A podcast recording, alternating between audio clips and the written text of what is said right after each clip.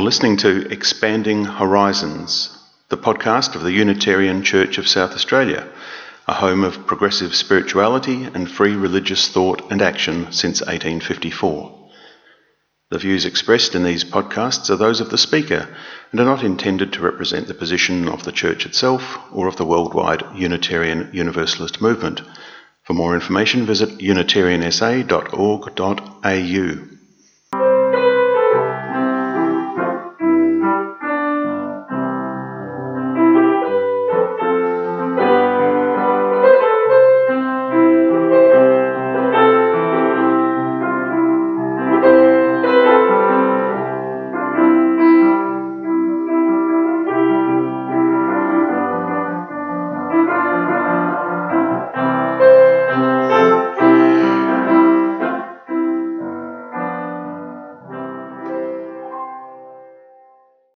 I was going to start with something from the Christian Bible before I went off immediately on a detour. So today we're having an informal service and I'm not speaking from prepared notes, so we'll see how it goes. I go back to the decades after the life of Yeshua, this Jewish teacher who made such an impact on those around him. But then after his death, there were people like Saul, who in the uh, Roman world called Paul, who was spreading the message of this teacher. And the concept developed that he was not merely a Jewish Messiah or Mashiach, but he was a God walking on the earth. And of course, to the Greek and Roman listeners, whether they be Jewish or, or not, following Mithras or the Roman gods, whatever, a lot of questions arose. They said, well, if that's the case, how was he born? How can the divine come into the world? And in that first century, there were a number of different answers to that question. Some indeed had not adopted the view that Yeshua was divine and maintained that he was a great prophet and teacher. There were others who said that there was this Christ which was a, an emanation of God but it came into the human being, Jesus, when he was baptized by John, as if that divine presence entered into him at that moment until the time of his crucifixion. And there was what became the orthodox Christian view, which was that he was born, and in fact always had been, God through eternity. So then questions arose about well, what about his mother? If it was a human mother and father, how can you have a divine baby? And so the, the details came forth. The book attributed to Luke and some details uh, in the book attributed to Matthew. The book of Matthew tends to tell it from the point of view of Joseph, the father, and the book of Luke tends to tell it from the point of view of Mary, the mother. One of the very human elements that's addressed in Matthew is the fact that if Joseph wasn't the father, what is he going to think about his bride or bride to be having a baby? Obviously, by someone else. It's taboo enough these days, but in that society, in that time, was worth stoning someone for. So it's written in the uh, book of Matthew that an angel came to Joseph in a dream. So we can't test this because it's in Joseph's dream. But the angel said, Look, you don't need to worry about Mary, she's a good girl. What is in her was conceived of the Holy Spirit. It still does beg the question how an incorporeal spirit can manifest on the physical plane, but in those days they didn't know about DNA and those things, so it all worked out. You know the rest of the story. But what I want to focus on is the mystical interpretation of that, or at least one mystical interpretation of the birth of the divine into this world. So, certainly, it would be a, quite a standard theosophical interpretation, but there are echoes elsewhere as well. The Buddhists, for example, will speak of the, the birth of Atma, which is the soul consciousness. Once you get past the ego into intuition and into something deeper, whereby you can see the transience of everything around you and you can see other beings at a soul level and understand your own soul's journey, and then probably something even beyond that where all of that dissolves. But not only is this kind of metaphor used by mystical people, um, Buddhists, um, also Christians.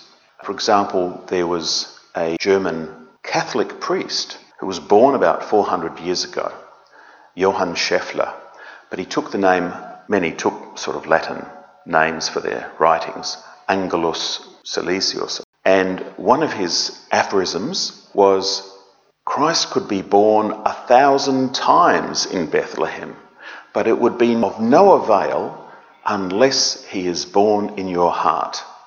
So that was probably quite a, a shocking thing to be preaching at that time uh, in the Catholic Church. It certainly went beyond the literal by a long way. But I just want to explore that idea of Christ being born in the heart. Whenever we're trying to struggle with the divine, the deeper meaning of life, and what, if anything, lies beyond what we can perceive with our senses, strictly and rationally, it's inevitable that we use metaphor. Poetry is full of it. Art often touches upon it. It's inevitable because it can't be expressed in rational words. God is not like a machine, it just doesn't work that way. It's something beyond us by definition. But in a way, I'm hoping to translate this metaphor or expound upon it. So, the Christ, in this sense, if Christ is to be born in our hearts, that Christ is, if you like, our very best self, our truest self.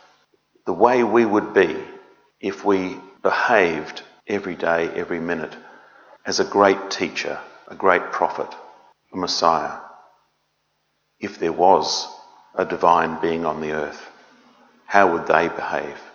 It's that highest possible level of human goodness and truthfulness in our behaviour and through all religious experience, that's what we're really being called upon to initiate within ourselves. It is, in a sense, striving toward perfection, manifesting love, practicing kindness and gratitude, and to the best extent we can, enlightening ourselves and others. Probably most of the population outside this place go on every day a, bit like a mouse on a wheel, quite frankly. They're not aware of anything beyond what they see and what's right in front of them. And so much of the time buried in a phone or an iPad or in front of a computer screen. But for those of us who want to explore something beyond that, this metaphor might be of use, especially on a Christmas day. That this day, and in fact every day, Christ can be born in our heart. If we forget about the historical Jesus, we can still hold that pursuit of perfection, of love and kindness and gratitude every day. And even if we've started that process, to foster it and allow that Christ like nature to grow in us. So, for billions of Christians around the world, it can be taken literally that there was a God born into the world. But for many people who can't accept that as a literal truth, we can still take it in a mystical way that it is possible for the divine to be born in us, in our heart, so to speak, and for us to be that loving nature in the world, the essence of Christmas.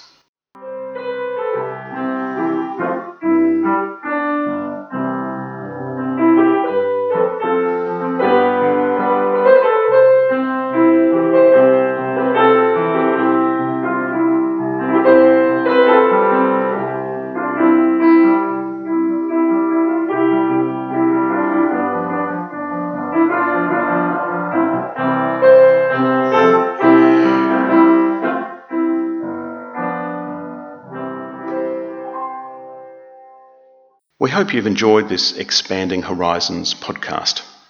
These podcasts are the intellectual property of the presenter. They can be used only with the express permission and appropriate acknowledgement of the presenter. This permission can be obtained by emailing admin at unitariansa.org.au. Please feel free to leave a comment or visit us on Facebook or Twitter by searching SA Unitarians or by visiting our website at unitariansa.org.au.